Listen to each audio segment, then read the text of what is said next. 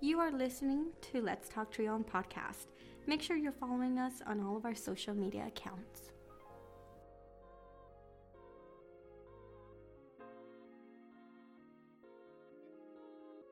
Thank you, Amelia, for that wonderful introduction. Hello, everyone. Welcome to another episode of Let's Talk TRIO. I am your host, Juan Rivas. In this episode, we have Spencer Hall, a student at Colorado State University and TRIO participant. Spencer is here to talk to us about his experiences as a TRIO student and his experiences in life so far. I am very honored to have Spencer on the program. It was a joy to talk to him about his experiences and how he wants to get involved in the community, and we talked about a variety of topics that I thought were very, one, eye-opening for me, and two, just grateful for the conversation that we were able to have. I learned quite a bit about things that I didn't know before, and it's always useful to have those conversations because I feel that when we are able to talk about topics that are difficult, or maybe difficult for one to listen or anything like that, that it's valuable. You learn and you expand and you grow, and I felt that I really grew from this conversation that I had with Spencer. So Spencer, thank you so much for having this conversation on the podcast. I believe that the audience is in for a treat, so sit back, relax, and enjoy this episode, and I'll catch you at the end. Welcome to another episode of Let's Talk TRIO. I am joined by Spencer Hall, a student at Colorado State University and a participant of the Academic Advancement Center TRIO program here at CSU. Spencer, welcome to the program. Thank you for having me. So we were talking earlier. You had a bunch of amazing jobs. First, Army. That's the things that I'm thinking out of my head, not in any chronological order. But Army, then you did dishwashing, you had volunteer work. You're really a jack of all trades. You do a lot of things. Can you give us a little bit more info about you? Yes. So I started my working career as a dishwasher and as a server. And then I joined the Army at 18 years old. Oh, wow, yeah. Right out of high school. I joined as a mortician, and so my job was doing a lot of autopsies, and I was contracted with both military morgues and civilian morgues, and then when I was in the military, I was also an armor, so that means I was a weapons mechanic for my unit, did all the maintenance on our weapon systems, ran all of our ranges and stuff. On top of that, when I left the military, I learned how to embalm. I continued to kind of work in the funeral services industry. And then I realized that I had a real passion for serving people. And I had a passion for supporting communities, specifically vulnerable communities. Mm-hmm. And so I kind of left that. I went back to school, and I started working with the TRIO Student Support Services program from the institution I transferred from, which was Front Range. And then I started working with the Upward Bound program. I started tutoring students, things like that. Because also at the time I wasn't studying social work. I had realized that passion, but I thought that I also loved science, which I do, don't get me wrong. But I had a passion for helping people within the science industry. And later on, working with Upward Bound and many different volunteer opportunities, I learned that my passion was more so in like doing and working with people one-on-one and serving vulnerable communities, not so much doing the behind-the-scenes work. Yeah. So how did that come about for you, realizing that you wanted to work one-on-one with people, that public service? Because it takes a lot to be a public servant.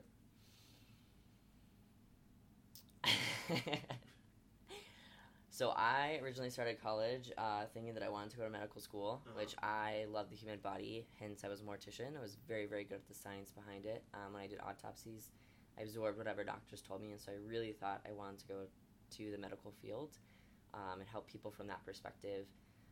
And then I realized later on that maybe I was more infatuated with the why instead of, the medical part. Thought I wanted to do research. And then I realized that as I kind of worked my way through college and all my science courses, I really didn't enjoy being in the lab.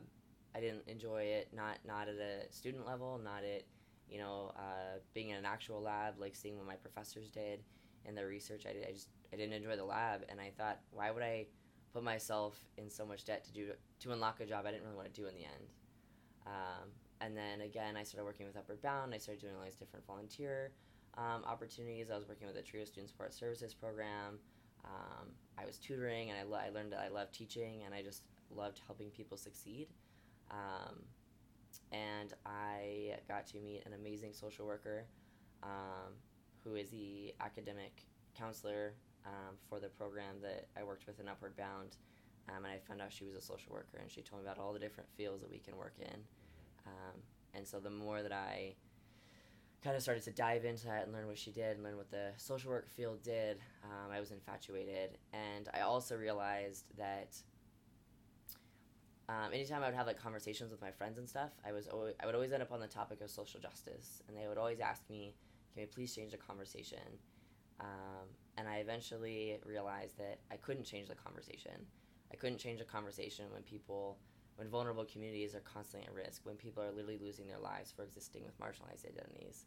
And so I started telling people, I said, I can't change the conversation, but I'll get a degree to help, or I can't change the subject, but I'll get a degree so I can help change the conversation. There you go. Yeah, that's amazing.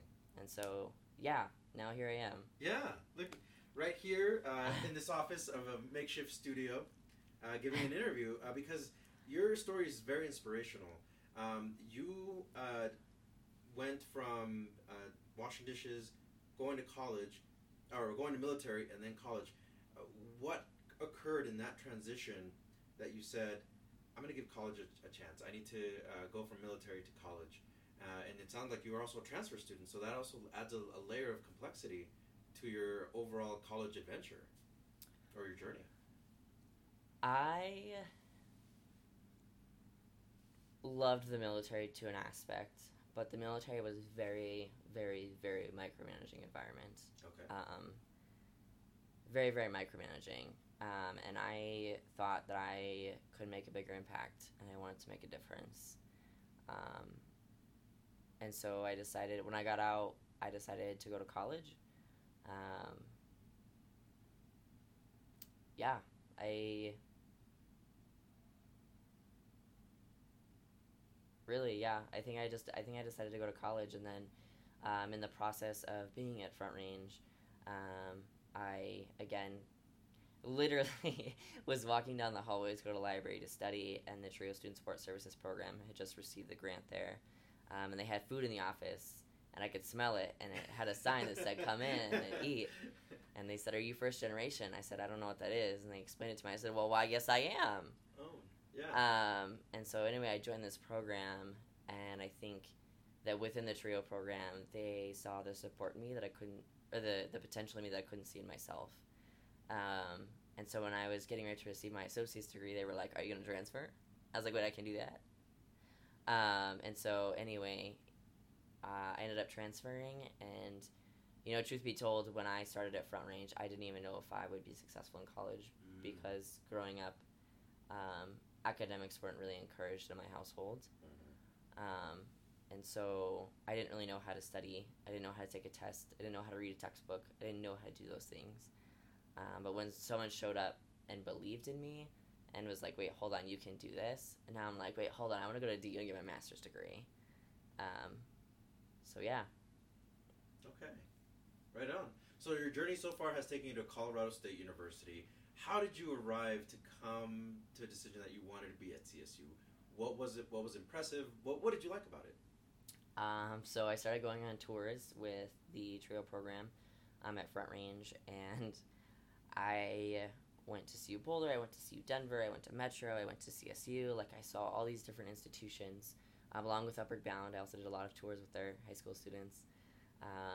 And when I was here at CSU, something about the campus and something about the sense of community I knew was important. Again, when I grew up, I didn't have a supportive background. I didn't have supportive parents at all. And so I knew that that sense of community is what made me successful the first time, and having that sense of community is what was going to make me successful here at CSU. And if I didn't have that, I didn't know if I would be successful. Oh, I see. So having that support network was really important for you. Yeah. Having to make sure that, right, that the transition happened from community college to a 4-year institution And if I heard you right, you're also gunning for a master's as well. Yes. Again, from all the support that I've received from all the different places here at CSU and at Front Range, I definitely was pushed to see my potential when I couldn't see it myself. I thought I would get, my bachelor's degree and be like, hey, I'm going to go be a social worker now. But actually, I really want to go to DU. They have a master's program that's dual between law and social work. Oh, wow. So that's really what I want to do. And again, I definitely had a support system pushing me to, remind me that I was capable of doing that. That's amazing. Awesome. At this part of the interview, I wanted to ask you more about, your experience at Colorado State and the support you received. You shared that you were part of the Fostering Success Program, mm-hmm. A program that serves a targeted population. Can you tell us a little bit about that? Yes. Coming here to CSU, as much as I love this institution, majority of times the students here are very traditional. Actually, when I first moved here to Fort Collins, I moved into an apartment and my car was stolen first month being here in Fort Collins. And I'll never forget this. I was in my calculus class, and I was explaining to my professor that I was sorry that I was late. I was filling out a police report, but that I was here, and I was just apologizing to him. And I remember the person sitting across the table from me looked at me and was like, your parents aren't going to buy you a new one?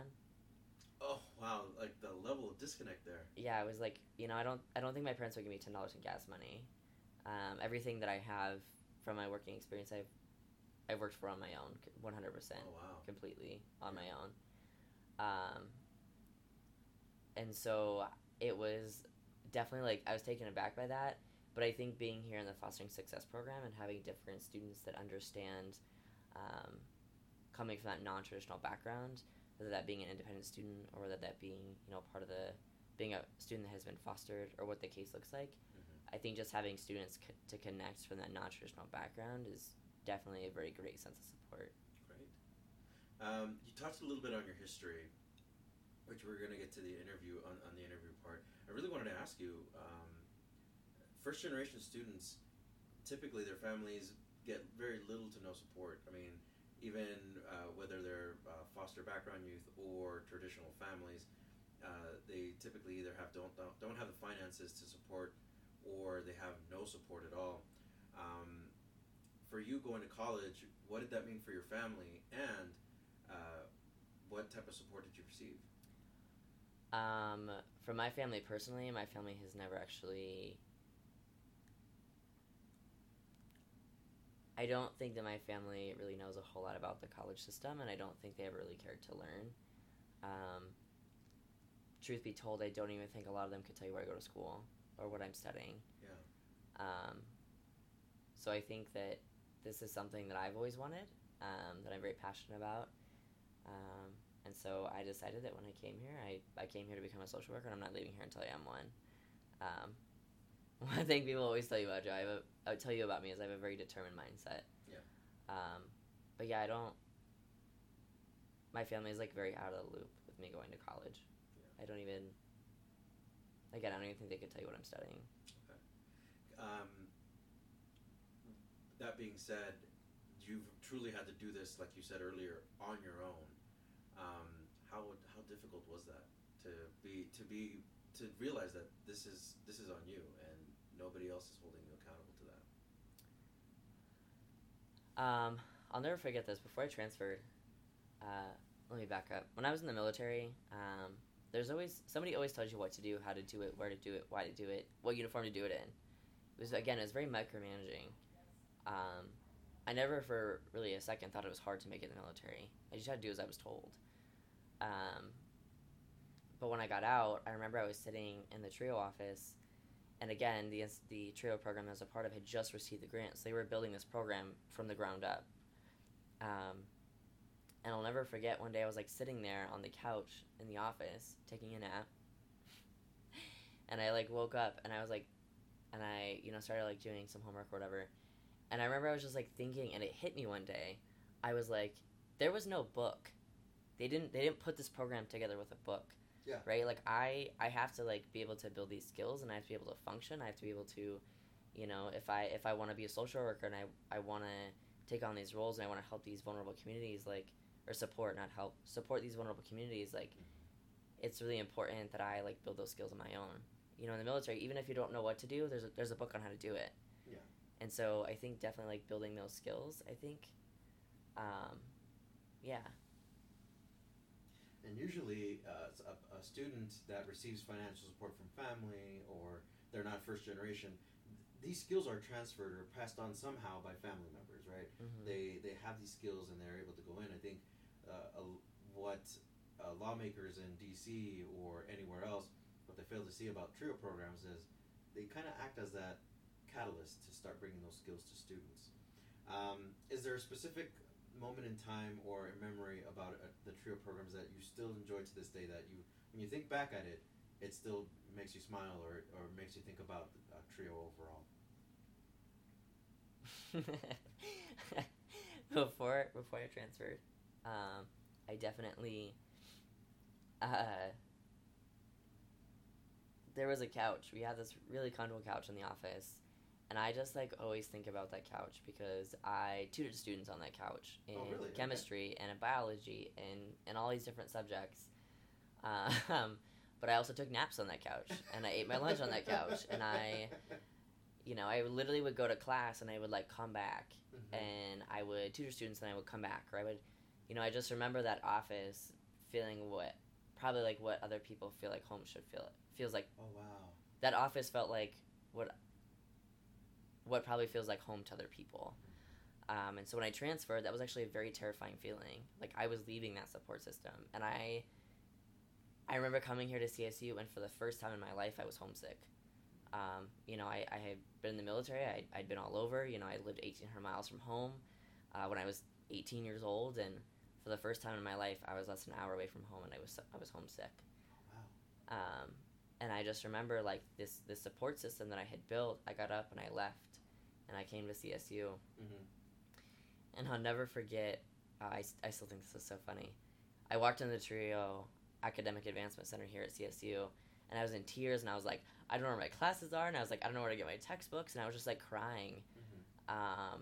And I remember one of the retention specialists had pulled me into his office that day, and he literally, like, sat down and on Google Maps, and he showed me, like, the different campuses. He's like, if this is where you're living, you know, here's a King Soopers, and here's all these different things, here's where you go get your textbooks. And I remember, like in that moment, I don't think that he knew this, but, like, feeling like, oh my gosh, it's going to be okay. Like, I have the TRIO program. Yeah. And then coming here to the Fostering Success Program and meeting, you know, with the director of this program, and just, like, having, again, a program that, like, understood what I had went through, or, like, being given a package that I knew that I wouldn't get from my parents. With the simplest things, I was like, oh, now, you know, just like that somebody here at this institution cared. And they cared about my success. Yeah, was important. That's amazing. You touched on care packages a little bit. Yeah. So that's something the Fostering Success Program does? Yes. Because I know from what I've heard about the idea that it was something that many students had mentioned, you know, like, a lot of students are watching their fellow peers help their families move them in. They're getting packages and all these things. And when you're a student who's been fostered, or maybe an independent student, or whatever your status is, that's a lot of times something that doesn't necessarily happen. Or maybe being a low-income student, right? And so, yes, I received a care package from the Fostering Success Program when I first transferred here. Right on. Awesome.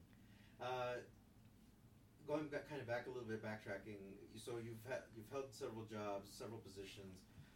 You shared that you're a navigator for the TRIO Academic Advancement Center. Can you tell us a little bit about that role and what that means? So you're playing a role in TRIO. Yes. So I actually just took on that position, which I will officially start doing in August.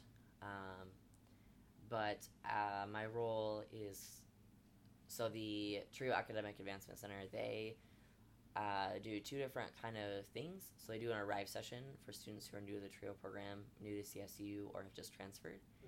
And then they do the Thrive program. So that's after you've completed that first semester as, being a transfer student or maybe new to CSU or new to the TRIO program. And then you attend two kind of workshops throughout the semester.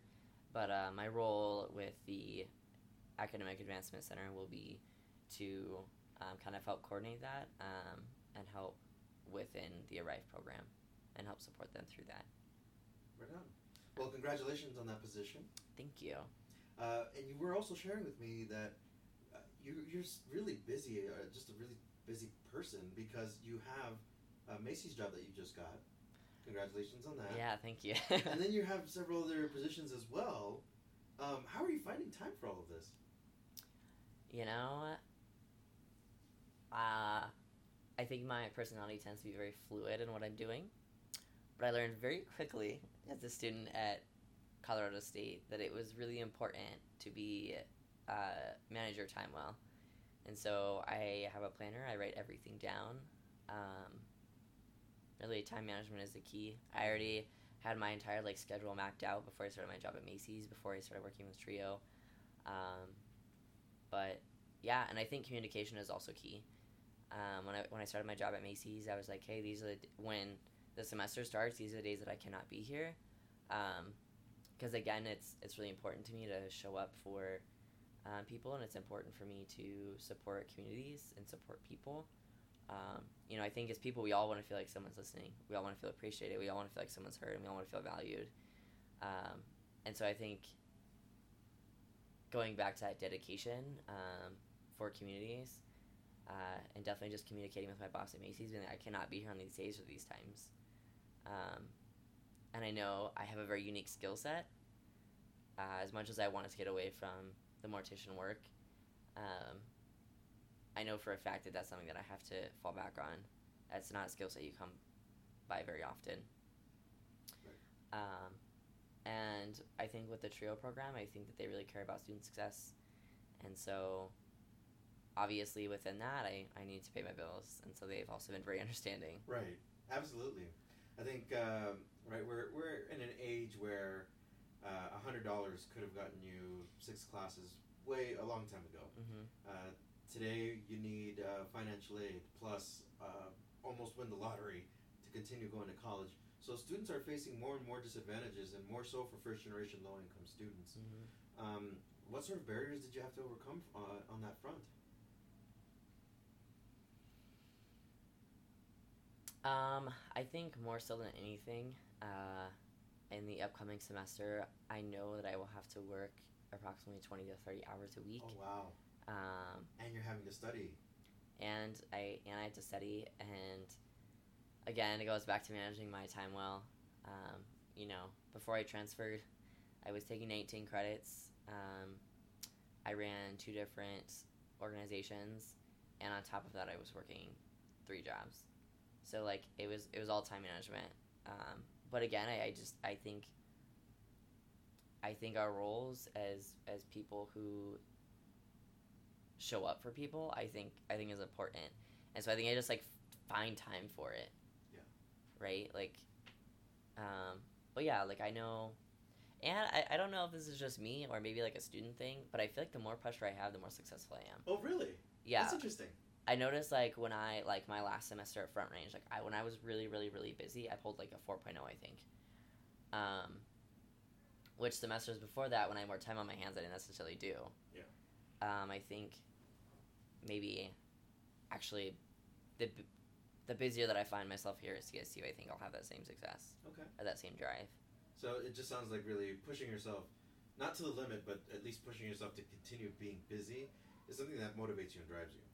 Yes, I also know there's some sense of drive, even having a job at Macy's, right? I know that at the end of the day, if I don't pay my rent, that's it, right? Coming from a low-income background, and a family who hasn't always necessarily been supported through my life, either financially make it or I don't. Mm-hmm. Granted, I'm sure that the TRIO program and the FSP program probably has different things to support non-traditional students through times like that, but again, I think that's the drive, and when it comes to being a student, I know that in order to work in the field I want to work in, I need a degree. Absolutely. And so I think I'll find time to write that paper. I'll find time to study for that exam. Whether that's right, you know, on my 15-minute break at work, I'll find time to do it. So. Awesome. We were talking earlier as well about public service and how sometimes the public doesn't pay well. And I got that line from comedian Jon Stewart, who was a host of The Daily Show a long time ago. But truly, public service is something, when students go into it, they really want to make a career out of it to help others. You want to advocate. It seems like you're an advocate for a lot of organizations and students. Can you tell us what drives that passion? Who are you advocating for and why? I think that the further I get in my education as a social worker, the more I realize that, as we say, the rich are getting rich and the poor are getting poorer. If you look at the wealth disparity of the United States, that is a very true statement. Mm-hmm. And I think being one on the other side of that, where I'm not the person holding 40% of the income in the United States, but being on the other side of that and watching, you know, the people that I really care about around me and the communities that I really care about around me kind of continue to be pushed to the other end of the spectrum, I think that's where, like, a lot of that passion comes from. I also think there is importance, like, in representation, and so knowing that a lot of the identities that I hold myself, I think that representation is definitely important. And so not just somebody who shows up and says, like, hey, we should do this, but, like, no, I've been in your shoes, I hold these same identities, and this is how, like, we can make a difference, or this is how we can support these communities, I think is really important. Yeah.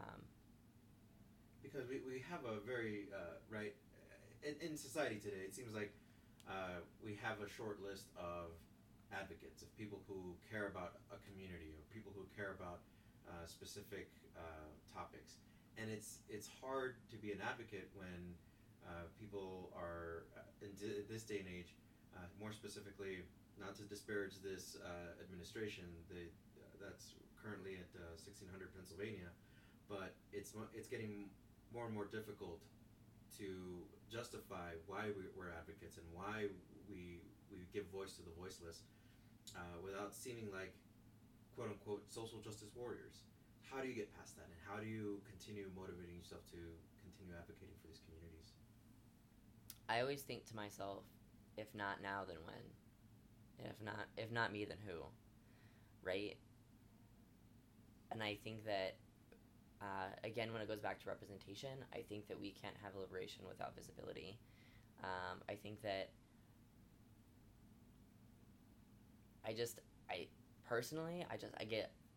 there's, like, a real sense of frustration when I look at, like, different communities. You know, when I've been on, you know, Alt Break, and I go out there to learn about people experiencing homelessness, more specifically LGBTQ people experiencing homelessness, because they are youth. About almost every academic article will tell you that about 30 to 40% of youth experiencing homelessness fall in the realm of being trans and or queer. And so, like, seeing that one-on-one, or I think just, like, remembering my own story and interacting with people and hearing their stories and just thinking, like, we have got to do better. Absolutely. I think people's voices deserve to be heard, and I think that I think for me, too, it goes back to, like, the fact that, like, people are literally being murdered in the streets for existing with marginalized identities. Trans women, especially trans women of color, are constantly under attack. Their actual life expectancy isn't, and they're not even expected to live past the age of 35. They're the most vulnerable community. Oh, wow. Again, trans women, but more specifically, trans women of color are incredibly at risk. And so for me, like, I just think about the fact that people are literally being murdered for existing, and the fact that that's not okay. And so I think that we have to fight for that. And I always think, again, to myself, like, if not me, then who? Mm-hmm. And even, I think it also goes back to, like, even having conversations and, like, challenging people's thoughts, regardless of the identity that we're talking about. Right. And I think it goes back to, like, just challenging people and I don't want to say correcting people because that's probably not the right word, but yeah, I would just say challenging people in conversations. I think we get a lot of blowback as advocates to say that we're politically correct, and that in this current environment politically, that it's very easy to fall into the trap, right? I'm sure you've heard about our president's comments about four congresswomen and how easy it is to label groups. Mm-hmm. You've done a lot of great work to continue advocating and highlighting and making visible the voiceless. How can others get involved? How do you engage them, and how do you make them understand your point of view and the community's point of view? And that's kind of putting you on the spot a little bit, but I figured now that we're there. No, you're totally good. And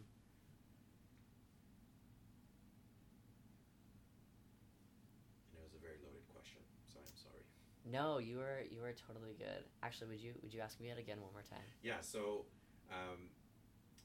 with Trump's recent comment, and I'm sorry, I'm having to call out the president in this manner, but with Trump's recent comments, how are you continuing to push back on the blowback that political, the word political correctness and how that comes about, and how it almost seems like being politically correct or having political labels or even having any sort of labels, people are beginning to say we don't need those anymore.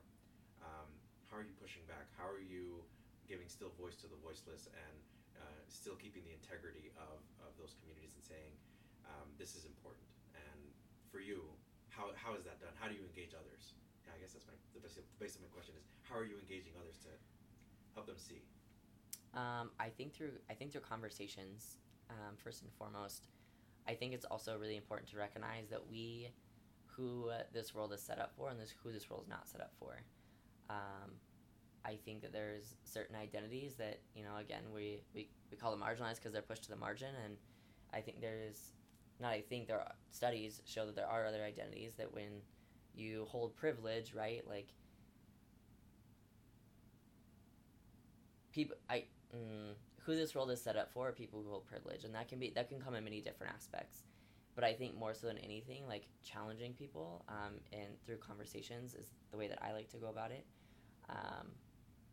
And I also think, on the same token, when they say, like, get rid of labels and do all these things, I think that a lot of the times the people who say that are the people who hold privilege, because you don't recognize the way that people are traveling this world differently based off an identity that they may hold, or multiple identities that they may hold, right? And so I think that as much as we want to get rid of labels and this political correctness, this is somebody's identity, and when they have to navigate the world based off it differently, it's not just a label.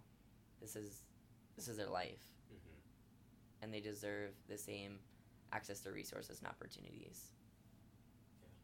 Hence, also part of the reason why the TRIO programs exist is to continue providing those who are, like you said, those pushed to the margin, the opportunity to access education. We're getting to the halfway point here, with about 15 minutes to go. I wanted to really more delve into your future, what you see for yourself in 5 to 10 years. Once you complete your degree and you head on to your master's, what's the vision looking like for you? What's the path? So I, as I mentioned earlier, really want to go get my master's degree at DU, Denver University, and do their dual program between law and social work. Yeah.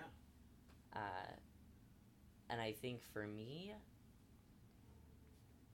I really want to go into policy, but I learned a while ago that my population I really want to work with is youth, more specifically like high school age students. Mm-hmm. Why is that? Personally growing up for me, I found myself in the foster system between, like, I think it was like 14 to about 18. Uh-huh. And I just remember being really voiceless at that age. And I think how differently my life would have been if somebody would have been my voice. or somebody would have showed up and cared. Wow. Yeah. And I, even now, having the opportunity to work with the Upward Bound program and different youth organizations, I love high school students. I love working with them. I love seeing their passion. I love seeing their growth and just what they're capable of. Because when someone shows up at that age, I think a lot of times at that age, I don't know about you, but myself, I feel like nobody was really listening, and I felt like nobody really thought that at that age you were in the real world yet, yeah. or that you had a life, or that you understood what was going on. And so I think that when you like give youth that voice and you say, hey, you know what, you matter and your voice does matter, mm-hmm. And that you deserve to go accomplish whatever it is, and here's the resources to do it, I think definitely makes a big difference. And it probably goes back to my like upbringing and knowing like how differently my life would have looked if somebody would have been my voice or somebody would have cared. Yeah. But I really, for me personally, I know that my population I want to work with is youth. I think I really want to work with trans and or queer youth, probably because I hold representation of being both trans and also queer. And so I think that there's definitely like a lot of obstacles to overcome with that. And I also have a real passion for youth. I think I would like to find a way to bring them together, or I would like to more specifically work with trans and or queer youth, and then probably go into policy. Because as much as I love the programs that exist, and I'm very passionate, I've started organizations that before I transferred, and I've done a lot of things and a lot of advocating and a lot of volunteering and all that stuff. I think a lot of times they can be band-aids for the real systematic issues that are the root of the reasons, and the reasons that we find oppression continuing to exist. Mm-hmm. And so I think that if we tackle it at the core, I think we can see a lot of different changes. That's amazing. I love that view. That is amazing. You definitely embody the TRIO vision of affecting a community through one action, through through advocacy, and through community engagement. You really embody the spirit of TRIO. I think it's also really important to recognize that I have had this support system, and I've had everybody, push me to see my fullest potential and tell me about all these resources and do all these great things for me, whether that was the Upward Bound program, the people, or the social workers that I've shadowed, or, through the Academic Advancement Center, through the Fostering Success Program, through all these different organizations, and through the Pride Center, and all these different, like, organizations that have, like, pushed me. But again, like, going back to paying it forward and saying, like, these people, made a difference in my life, and how can I continue to do the same in others? Yeah. Spencer, amazing. And your story is amazing overall. The things that you've done, the things you've accomplished, and things that you've yet to do. And we're looking forward to maybe in a future episode, feature an update and see how things are going for you. So before we wrap up, I really wanted to get to know more about you, so I'm going to ask some intrusive questions if you don't mind.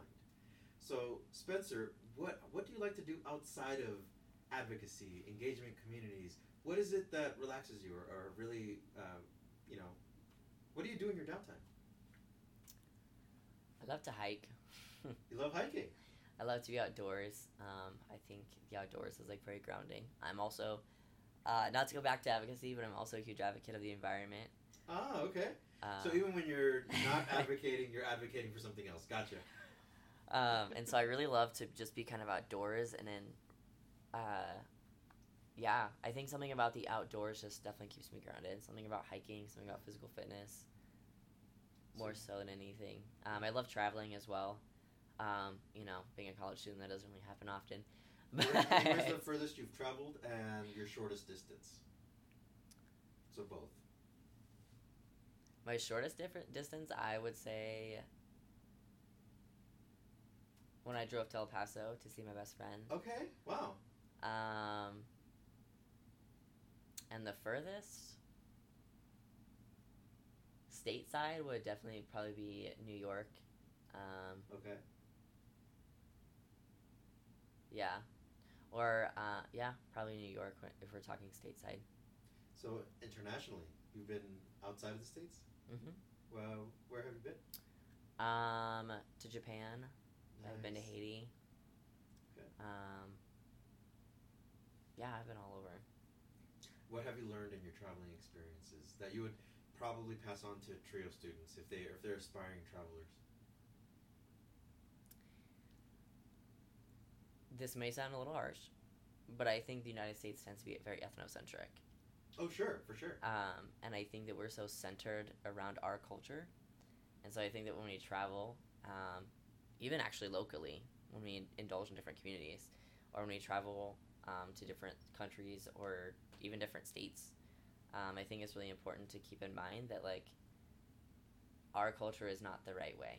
People exist differently, and that's okay. Yeah. And I think to indulge yourself in that culture and to be aware and to be respectful. That's amazing. That's a great piece of advice, especially, you know, for people traveling abroad or even just stateside. It's good to be conscious about the communities you visit and to be open to about those experiences. Mm-hmm. Well, Spencer, thank you so much for being on the Let's Talk TRIO podcast. Yeah. I look forward to featuring you on an update again so we can see how things have been since we last spoke. So any last parting words to our TRIO audience? Anything that you would like for them to know that we did not cover yet?